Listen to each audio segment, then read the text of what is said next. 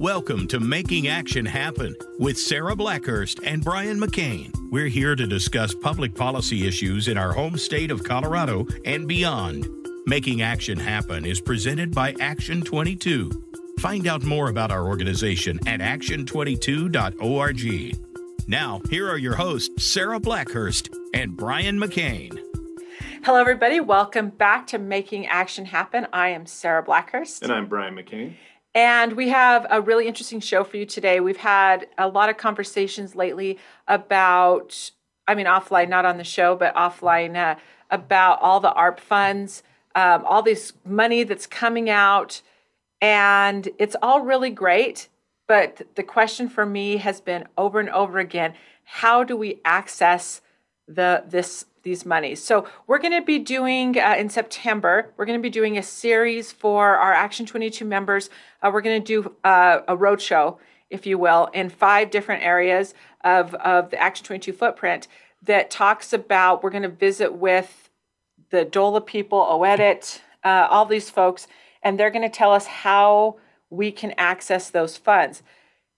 In light of that, I have to introduce our guest today. Her name is Kathay Rennels. And if you are in rural anything in Colorado, you already know who she is. She is the president of CSU Systems, but she is a former commissioner. I think she's a mayor, but she is an absolute force for rural rural stewardship advocacy. I aspire to be Kathay Rennels someday. And so I asked her to come on today uh, and talk a little bit about there was a really big thing that happened with with the CSU systems and the Board of Governors uh, about a month or so ago. Uh, and if you get my emails, then you will get a link to an article that I think was in the Denver Post about that a little mm-hmm. bit. But we've invited Kathay to come and really talk about, start to have those conversations about what this fund is, what it's trying to accomplish,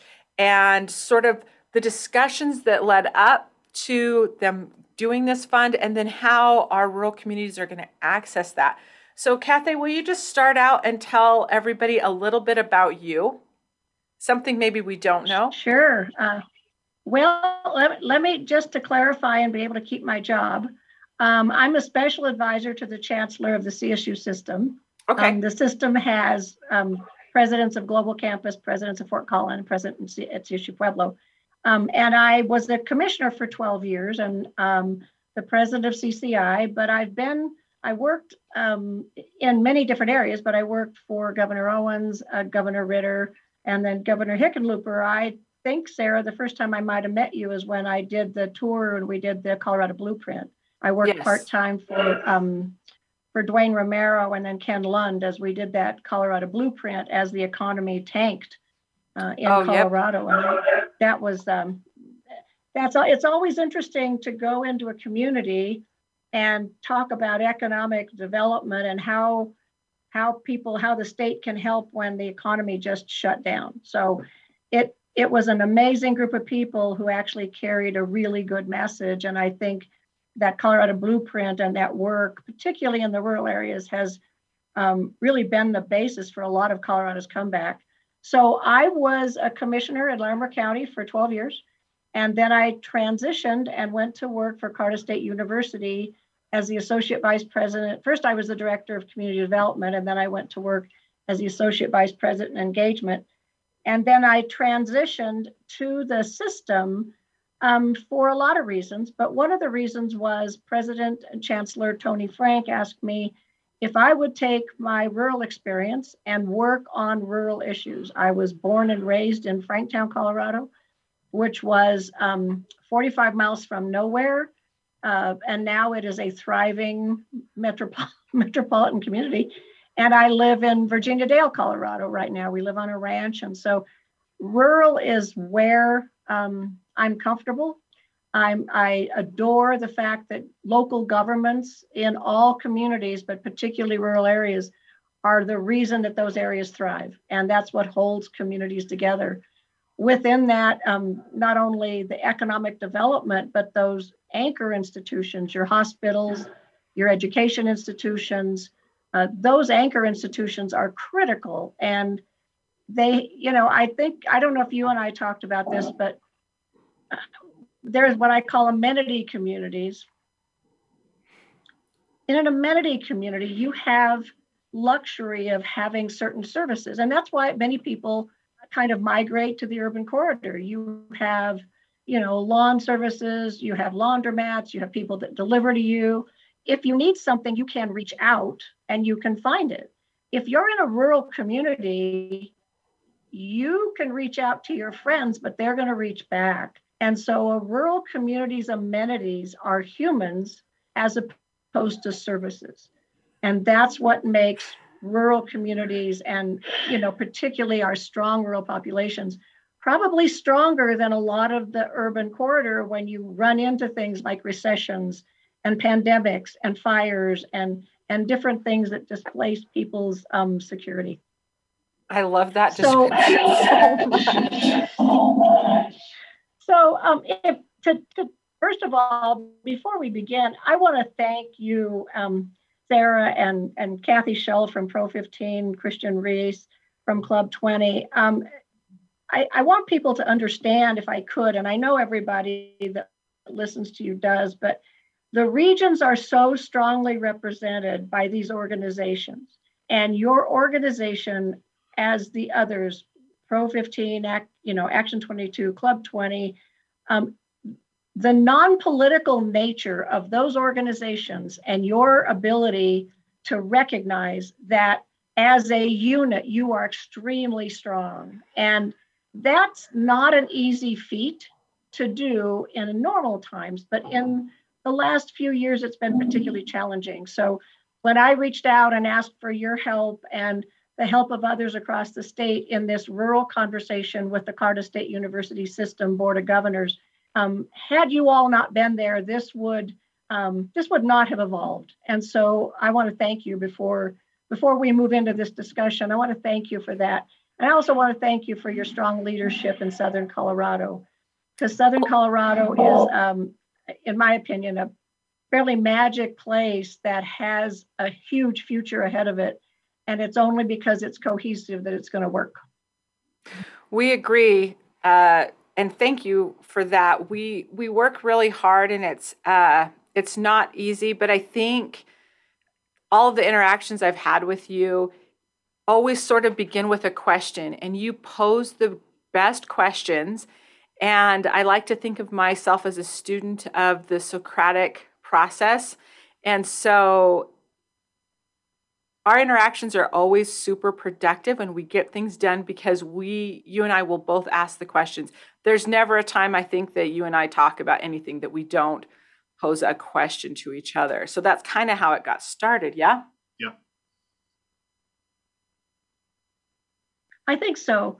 You know, I remember um, uh, when we began this conversation. So, one of my charges from the Board of Governors and the Chancellor was to really um, strengthen and dive into our rural communities. Colorado State University is a land grant, and so we are by charter, by state constitution, we are in every county. We serve every county.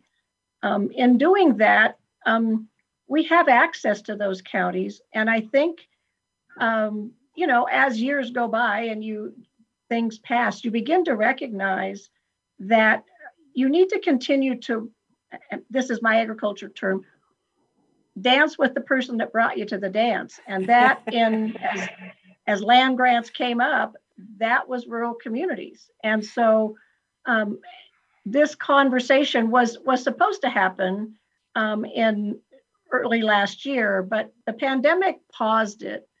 And I will tell you, and this is my opinion, I think that was actually a good thing in how this happened because it gave us an opportunity, Sarah, to have people across the state in a Zoom call, which we're probably all really tired of, but in a Zoom call on an equal footing.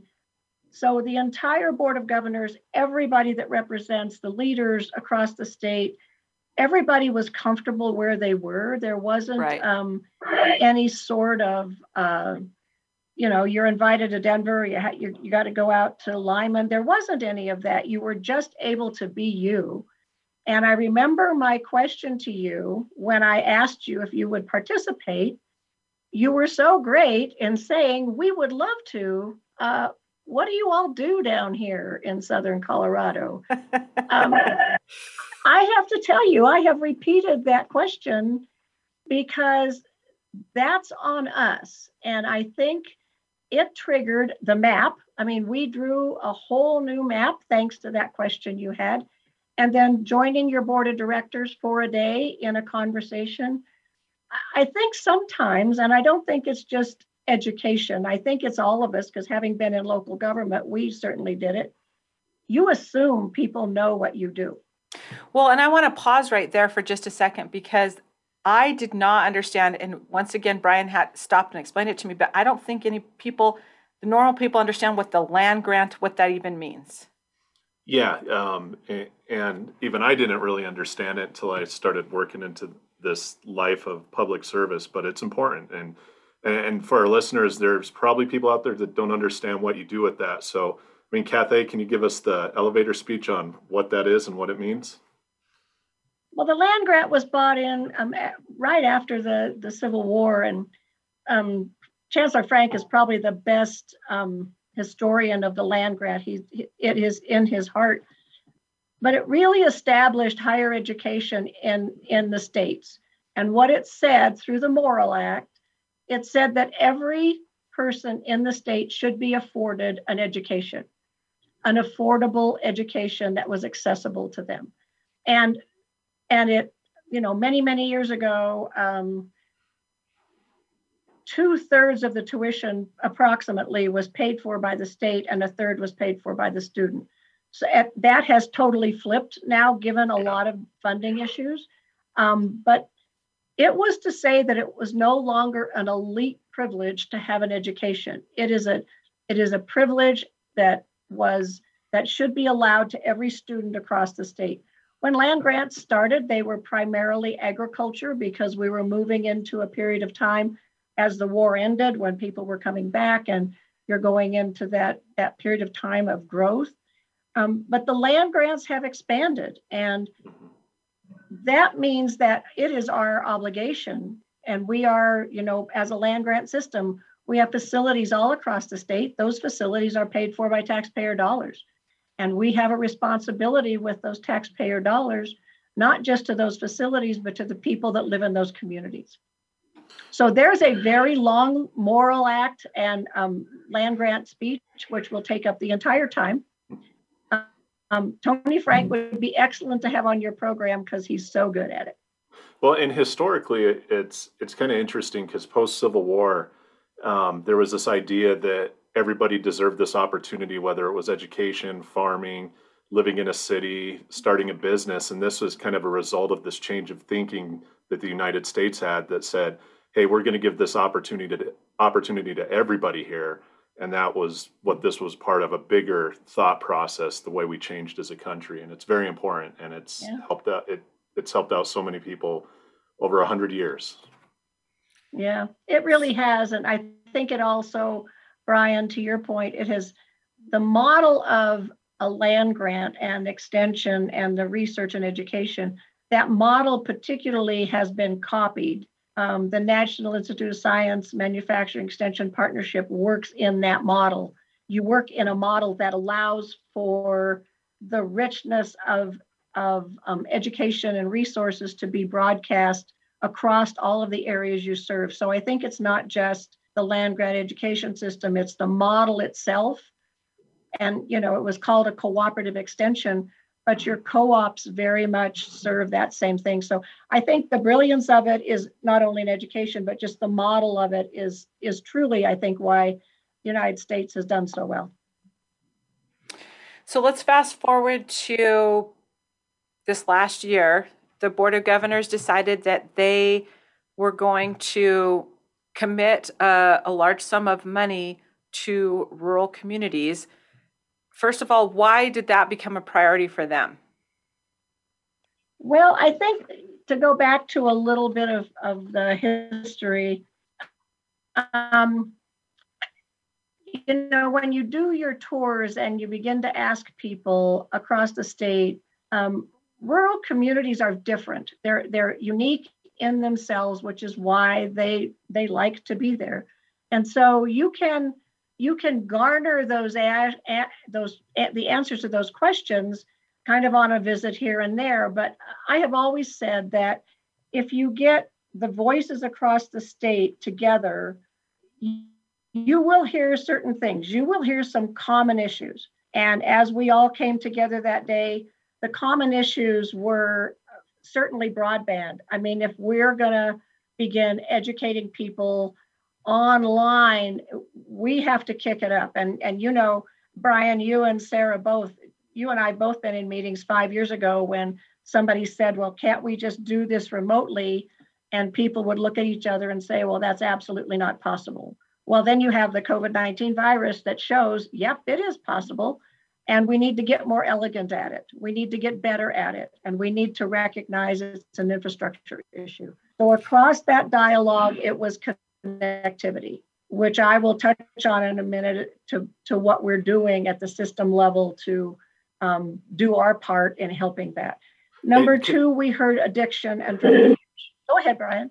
Oh, I was going to say back to the connectivity thing, why it's so important that, again, we found out during COVID that we knew, you're right, five years ago, 10 years ago, we are in these meetings, but not only education, access to education, but it's also telemedicine. And five years ago, mm-hmm. there was this, you know, telemedicine won't work. We don't have the connectivity. Nobody wants to do it. And now I saw the doctor telemedicine, you know, the other day. It, it's it's so important, not only in education, just our way of life, to have this infrastructure to our rural communities and parts of the state that are underserved at this time. Well, I think it's yeah. especially um, interesting that you brought it up right at this second because um, if uh, for those of you who watch the show on YouTube, you're not seeing Kathay because her bandwidth is low. And so she had to go to just voice. She lives in a rural community and she just doesn't have the bandwidth. So there's going to be some breakup on the sound um, and our really great sound technician in our and our uh, director um, in Arizona is I'm sure right now he's a little stressed out because the sound isn't what he would like it to be but that's the reality of what's going on right now and it it definitely speaks to the how how much we need to do in order to be competitive or any of those things. So it's the education, it's the healthcare, but it's also an the economic development piece that just weighs on us. And as much money has been spent and as much money that's committed, we're out of excuses for any of our communities in Colorado to not have this done by the end of what next year. I mean, it's just crazy for it not to happen. So, Sarah, would you like me to ask your sound director if you'd like me to call in? that may clarify. he would he would give us he would give us a heads up if he wanted us to do that. No, so we're fine. good. You're, you're fine. fine. All right. So the next okay. piece, the addiction piece that you wanted to talk about.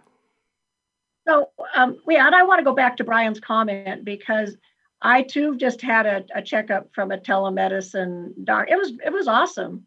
Um, I think I think not only you know not only the telemedicine, but as you begin to establish rural healthcare in these regions for access for rural communities, you're going to have to have that telecommuting uh, ability. The other thing that I think they found, we found this last year, is it is a better access to mental health services if you can do it from your house or your pickup than if you have to go into a mental health center. You just they won't do it.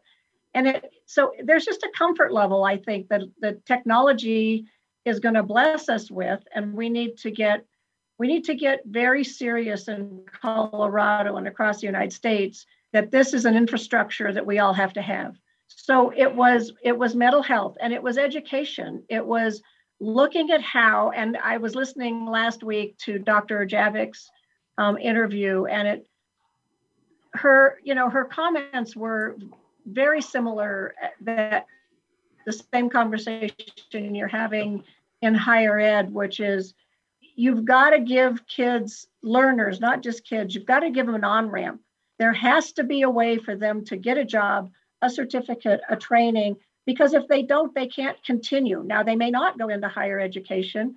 They may like those, those careers like cybersecurity, um, the technical training that they're doing at PCC. But if they do want to go, they have to have a job. And so we as educators, and that is training, community colleges, higher education, secondary, post secondary, we are going to have to look at the fact that we are a system. We we will always be, you know, entities unto ourselves, but we're going to have to recognize that the customer wants to move through a system, and there's um, you can look at a community college, you can look at your associates, you move into your bachelor's, and then the conversation of concurrent enrollment and then stackable certificates. So, how do you get these certificates that allow you to get credit as you move through your life? So you're not you're not taking training in something that's not going to pay you back later. And I think there's a really excellent conversation going on among all sorts of educators about recognizing that because you I think we've seen what happens when you take a year off, when you put a pause on people's education and their forward movement, um, it's it, we're going to see the we're going to see the outcomes of this for the next five or six years, and I think from it we need to learn that we need to move move forward a little more expeditiously. So, to your question, Sarah, it was it was mental health, it was tele, it was the telemedicine, being able to deliver education. It was also being able to offer programming, and I think it's another tenet that I think you know, we um, reverberates with what Patty was talking about, is recognizing what those communities need. And it goes back to rural communities. If you're going to do economic development and you're going to get a company that wants to grow and thrive, they need to be able to know that they can train their workforce. so when you look at that connectivity, if we can connect cohorts across the state, if we can if we can say we have a cohort of 5 in Cañon City, and we have a cohort of four in Sterling, and we have a cohort of six. You now have a strong cohort that can learn because of that connectivity. And that opportunity can happen in not only your higher ed institutions, but in, in community colleges as well. And it all, it all made us galvanize, I think, our thinking that we've probably been thinking for years, but it forced us um, into that conversation. So um, the other thing that I think we're doing, I know we're doing is, and this was, um, this came out of that dialogue. So the university is looking and recognizing um, the special demographic of rural learners. We have always looked at different demographics. Every university looks at their um, their different socioeconomic demographics. You count it, you see where they come from. I mean, that's just a federal reporting issue. But rural learners, I think, are, are they're unique and they have unique opportunities and they have unique challenges. So as we looked, and I'll just I'll let you know this, as we looked at our enrollment from rural, which you know used to be our population it was down. It was it was rather depressing when we looked at those numbers. And i think it was also a little bit shocking to the board of governors to look and say how come they're not coming here? Well i think in in certain ways th- there's a lot of answers to that. Um, partly because you're finding nebraska wyoming texas tech southern texas they're recruiting like crazy they know our Colorado students are awesome. So they're aggressively recruiting. So that's somewhat taking your eye off the ball and not recruiting. And part of the money that was allocated from the board is to put recruiting specialists back out there, to begin putting people like me out there that talk about what they have, but also people that have a whole lot more brain than mine to talk about what's available in the classes and what you have to have. So that's number one. And then to recognize the the changing demographic. I mean, in your area down in southern Colorado, looking at that Latino, German, Italian population, we need to recognize that that our demographic is going to change, and we need to be very cognizant of how that's changing and how we deliver programming um, it, it's not enough anymore to say yes we know that it, we have to make the words matter. You know uh, one thing and i've talked about it on the show before is that you know we would do the military academy nominations in Congressman Tipton's office, and speaking to the academies, they actually sought out the rural students over the urban students in a lot of cases, and the reason for that is they found that kids from a rural area, especially you know farm towns, fishing towns, um, they just had a better sense of self and were able to think on their feet versus the kids that came from New York City or Denver or Los Angeles. And they they gave a great example of, you know, uh, they put them on a ship and the ship breaks down and they say, well, we need this part, and all the the urban kids um, from the metro areas were basically like, well, we'll order a new part. When it gets here, it gets here and then all the rural kids are like, "Well, give me some duct tape and baling wire. We're going to fix it." You know, and, and, they they actually sought that out in the last few years. It was a, a goal of theirs to recruit more rural students to go to the military academies. I think that's you know, Brian, great. I, I want to yeah, I want to echo that because I sit on. I have had the privilege of sitting on those academy recommendations for Senator Bennet and then Senator Salazar. And you're absolutely right. Those kids that can think on their feet and have those creative skills um, are and they're just amazing interviews and if you go to and i know you have those graduations yeah. you know your life is going to be okay it, it yeah. even in a even in a bad time you look at these kids and say we're going to be okay yep so when we come back from break we're going to talk a little bit we're going to do a deep dive on what this new program or these new efforts that your um, that csu systems is making uh, and a little bit about how our rural communities can get tapped into that. So when we come back in just a minute, stick around with us with Kathay Rennels. Become our friend on Facebook. Post your thoughts about our shows and network on our timeline. Visit facebook.com forward slash voice America. This episode of Making Action Happen is sponsored by Action 22's amazing energy leaders Xcel Energy, Colorado Rural Electric Association, Colorado Oil and Gas Association, Gil Romero and the Capital Success Group, Black Hills Energy, NextEra Energy, San Isabel Electric Association, Outshine Energy, Colorado Solar and Storage Association, Tri State, and 174 Power Global. Action 22 is a nonpartisan, membership driven organization which serves as a voice for action on public policy for 22 southern Colorado counties on the state and federal level. We focus on how issues relating to Colorado legislation, local government affairs, healthcare, education, and natural resources intersect for the economic health of our region. If you're a leader in your community and are considering joining Action 22, you can get more information by emailing show at action22.org or visit our website at action22.org. Voice America programs are now available on your favorite connected device, including Amazon, Alexa, and Google Home. Through streams with Apple Podcasts, TuneIn, and iHeartRadio, listening to your favorite show is as easy as saying the show name followed by the word podcast. Hey, Alexa play Finding Your Frequency podcast. If that doesn't work, try adding on TuneIn or on iHeartRadio or on Apple Podcasts. Tune in to the Voice America Variety channel on the Voice America Talk Radio Network. Voice America Variety broadcasts a diverse array of topics, reaching a global community. Our experts come from all walks of life, and the topics they discuss are everything from current events, arts and entertainment, leadership, parenting, relationships, self improvement, career advice, and a variety of other topics. Check us out today. You're sure to find something of interest. Voice America Variety. Talk on today's hot topics. The Internet's number one talk station. Number one talk station. VoiceAmerica.com.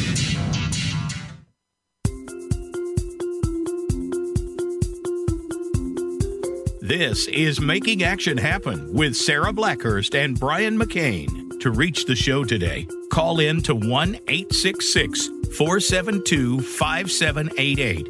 Again, that's 1 866 472 5788.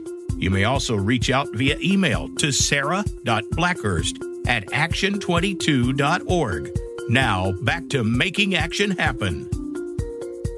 Hi, everybody. Welcome back. We were just discussing what we mean by the term a rural learner, how that's just a little bit different. And when we're talking about the demographics and how to really serve those rural communities, CSU Systems has been knee deep in trying to get this together because they had a little bit, as Kathay said a few minutes ago, they had a little bit of a wake up call when what the school that had traditionally been a very rural school and they're looking at who is attending, um, their rural numbers had gone down. And so they've made uh, some tremendous efforts to try to correct that ship and have dedicated a whole lot of money. So, so Kathay, tell us first what the name of the program is, how much um, the Board of Governors has has set aside or has um, directed for this and what you're doing, and then what is that going to actually look like?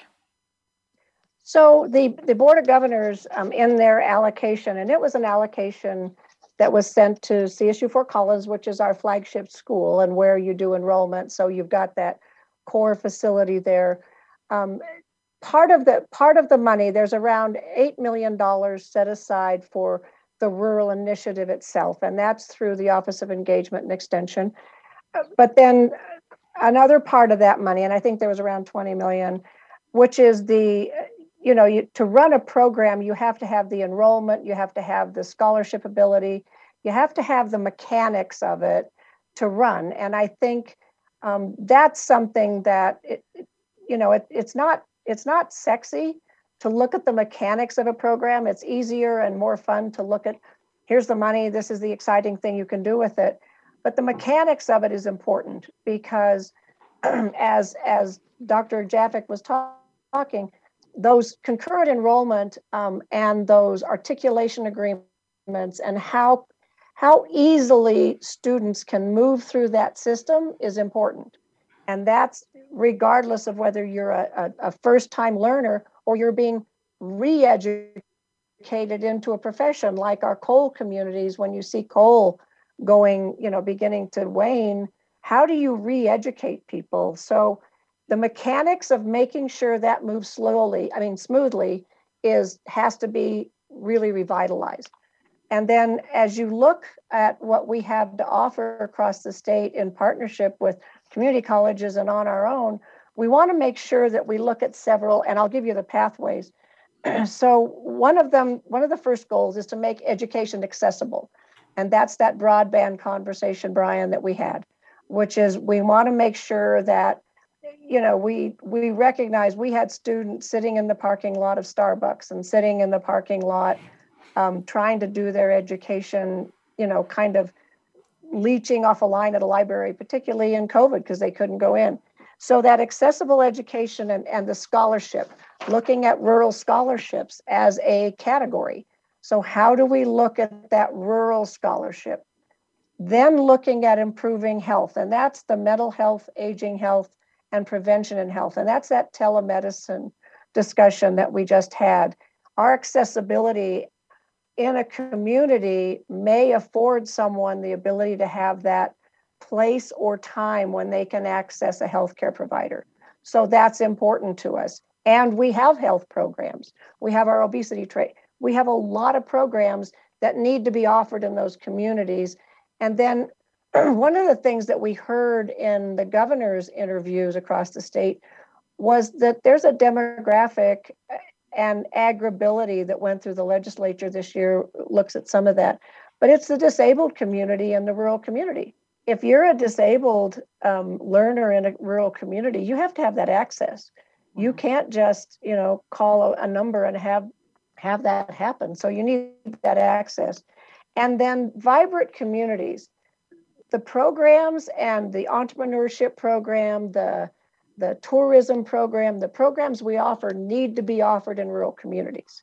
So that helps build. I was just on a conversation, Sarah, and it came off of your conversation actually with Phil Rico. We had a great conversation with Phil about, and we're working with Trinidad State because they now have Fisher's Peak. We have a Masters of Tourism program, we have a natural resource program to build workers and education in that community in partnership with our community college. Fisher's Peak is going to be is going to really set a tone for Trinidad and that Walsenburg area. So we need to be able to offer high quality programs in there. So, and then having those, having, and I think this was in Patty's interview too, there has to be a listening to a community that says, what do we need now? I know that um, engagement has been doing a statewide assess- assessment through their extension folks. And the, the results of that assessment are asking their community, what do you need? Because a majority of the salary in a lot of the communities are paid for by the commissioners. Your taxpayer dollars pay a fair amount of those salaries. So the person that needs to say what you need are the local leaders in that community. And then being able to, su- to support a thriving economy. So new agricultural practices, looking at how we really bring in and support um, that regional effort that's going on. Um, we're in in process right now of looking at stronger partnerships in agriculture with CSU Pueblo. Um, they've not been offering agriculture programs, looking at agriculture programs coming there, and what does that look like? Because the San Luis Valley looks very different than the Western Slope. So, how do you bring the appropriate programs? And then, how do you look at what needs to come from that? Well, it's processing, marketing, putting those crops together. How do you put that cooperative together? those are expertise we have, but we have to know that they're the right expertise for the community and how do we deliver it. So, can you just really quick, because you know I have 15 questions in my brain right now. But what, first of all, what does a vibrant rural community? Can you give me an example of a vibrant rural community in Colorado right now? One that we can look at as a sort of a model. You know, I I think if you look at and when I talked about the amenity communities. I think that's a good example of communities that have, and Pueblo is certainly one of them, that have come together and begun to add um, new amenities to their community. The one amenity that I think is um, it's not tangible in in visibility, but it's resilience. And as you build a resilient community that understands how to rebound from economies, how to rebound from natural disasters, how to support each other, those communities will will begin to thrive. So, and then the vibrancy of that community depends on, um, and one of the things that came out of that discussion across the state with the board was leadership development. Because we heard from several communities, we need to begin building young leadership development. You know, who's going to come behind you and Brian? Who's going to be the ones that are the next generation bringing this forward and we have to we have to recognize that that is a mentoring issue and we've had a whole year when they haven't had a chance to mentor we have to know how we build that community and that forms a vibrant community Colorado State University Extension and their programs have those leadership capacity building um, programs. We have the we have economic development folks, we have anything that community needs. But in that assessment, we need to know what that community needs in order to bring it. So, one of the things that I think that's an important part of that, and maybe, and you and I have talked about this offline on several occasions, is for um, a parent or even for a young adult who's looking at expanding their education, it's, it, you know, it's an investment, it's all of those things that we talk about. But realistically, how do we create an environment where um, somebody is not going so far into debt to get their education uh, that they're it's not worth it for the reimbursement of how much they're going to make? When you're talking about um, and I there was an article, I think it was in the Wall Street Journal, about how somebody has gone in you know they're three or four hundred thousand dollars in debt for an you know to become an attorney when they're making seventy thousand dollars a year as an attorney uh, for the first ten years of their of their career. These are the kinds of things we're thinking about, and so I I wonder what uh, and I, I know you guys have had this conversation. That's one of the big barriers that that we look at in our rural communities is is it really worth that? Well, and I I think I mean you're you're spot on because it's a really hot topic conversation. Um, one of the things that I think um, there's a there's a program called the Colorado Promise, which is in Arapahoe Community College. It's at CSU. In some of the institutions, they call it something different. Which, so if you don't call it all the same thing, people don't know it's there, which is the magic of bureaucracies. But um, I think as you look at that, we we work with our first generation students there's a lot of scholarship ability in a lot of these in a lot of these education institutions that is not taken advantage of. But i think sarah you touched on something that is a little deeper. And when you look at first generation students or rural students you know their support system is their family and their parents and their community. If you don't if you just reach out to a student um, they may not want and i think you had that you had that on patty's interview where a lot of people are afraid to send their kids into a big institution send them to fort collins send them to denver. You want to make sure that they see in place and that's why the rural initiative and those the community colleges are important.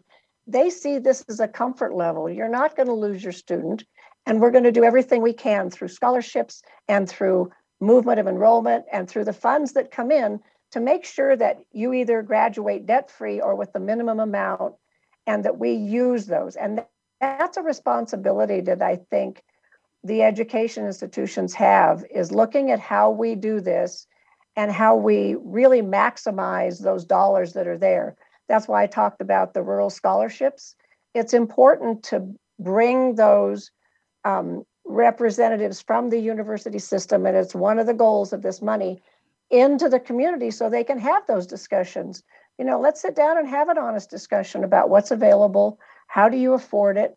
Um, you know, Patty was talking about the first two years at a community college allows you to have that next two years as a more affordable opportunity. Well, those next two years should be affordable as well. So that's a partnership that needs to be worked on. Um, my son went to a community college for his first two years, and then he took his last two years at CSU. My other uh, two daughters went straight through to CSU. Um, but they saved, you know, there's a money saving. But when my older daughters went through, it was the old model where the state paid for two thirds of it. And when my my younger son went through, it was the new model where we paid for it. So it was um, I got to experience both sides of that legislative ability. Absolutely. Yeah. And I think one, and you hit on this a little bit, one um, thing that's important, especially specifically to rural communities, is educating the students that there are scholarships available, there are financial aid programs, this sort of thing. Because a lot of times, you know, the, this, these kids are in high school, and I, my daughter's in high school right now. Um, I think, and it's no dog on where she goes to school or the district or anything but i don't see the effort being made as much to educate her about how she can receive scholarships financial aid that sort of thing. And I, I know in some of the bigger cities they have more resources so it's similar to mm-hmm. grant writing right? You know denver is going to get a million grants because they have people that do that well walsenburg's not because they don't have anybody that can do that and I think that's very important for the rural communities and the students to have a process that shows them, you know, what is available, what they qualify for, what they can go after. And, and you know, just my experience lately, that's kind of been lacking in the rural areas. Yeah. And Brian, that's the rural navigator positions that we talked about because yeah. it, you're absolutely right. Um, Yuma, Colorado, many years ago used to send us anywhere from seven to 14 students, and they raise a lot of scholarship money as does Steamboat, as does the Southern area. But if you're not there saying, how do we maximize? And Sarah, this came out of your retreat. If you only get $50,000 and you only take $50,000, shame on you. You should be able to take that money, leverage it, and really support multiple students in that area. But that's that's a responsibility we all have to work with the parents and the support system of these kids and that's where that rural navigator program that's coming out of some of this money um, is there for. And and also working in the languages and the cultures that are around. So i think that's where the we're talking about the proverbial rubber to road on when you make education a priority. And it's something that's been sorely lacking. When i look at neighboring states um, all surrounding us, they put a higher priority on education than we have in Colorado. And that's what needs to flip, I think, is when you see somebody who can go to and when I was going to college, there we had a whole lot of students from New Mexico because we had that. Um, I mean, they, it was cheaper for them to go uh, into Colorado to come to Adams State than it was to go where they were. So half of the students or half of my friends were from New Mexico. But when you now fast forward, I'm not going to say how many years later, fast forward however many years later, um, you know, and my son is trying to navigate schooling and the thing that that freaks him out and me out is he still sees that we're paying on our student loans from a billion years ago. And so that's the part that I think that if we can really put rubber to road, leverage those dollars and do that, then I think we can start to move in the direction that will make us competitive on that higher education um, in the Western states for sure. So tell us a little bit about how this program is going to do that. Well, I think first of all, the, like I talked about, the mechanics of it and and getting that flow through it is going to improve. Secondly, the rural navigators and focusing on the rural communities and asking that question of the regions and communities, what do you need? And then delivering and improving that delivery service you know one of the things that we are looking at and this goes to a systems um, this isn't part of this but it's one of my other tasks is we're we're tasked from the chancellor with looking at how we use our colorado state university facilities and right now we can deliver to the appropriate level in most places um, the programs that we need to deliver so we can deliver our extension programs, our research programs to our space. But how do we use that facility, the connectivity that we have? How do we use it as a to and through to support the community around us? So that's a whole different way of looking at what the taxpayers paid for.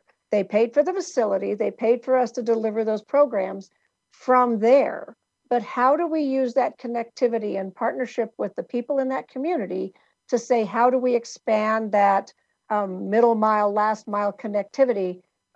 Not not being the purveyor of it but being that two through connection as we look at this infrastructure issue. And i think if these anchor institutions hospitals education institutions we're going to have to recognize that we are part of the infrastructure and how do we maximize that you know, as you said, Sarah, there's a lot of, um, you know, the EDA has some announcements, um, CARES money. There's a lot of money, which which is exciting because there's, you know, it's with billions with a B, and that's always exciting.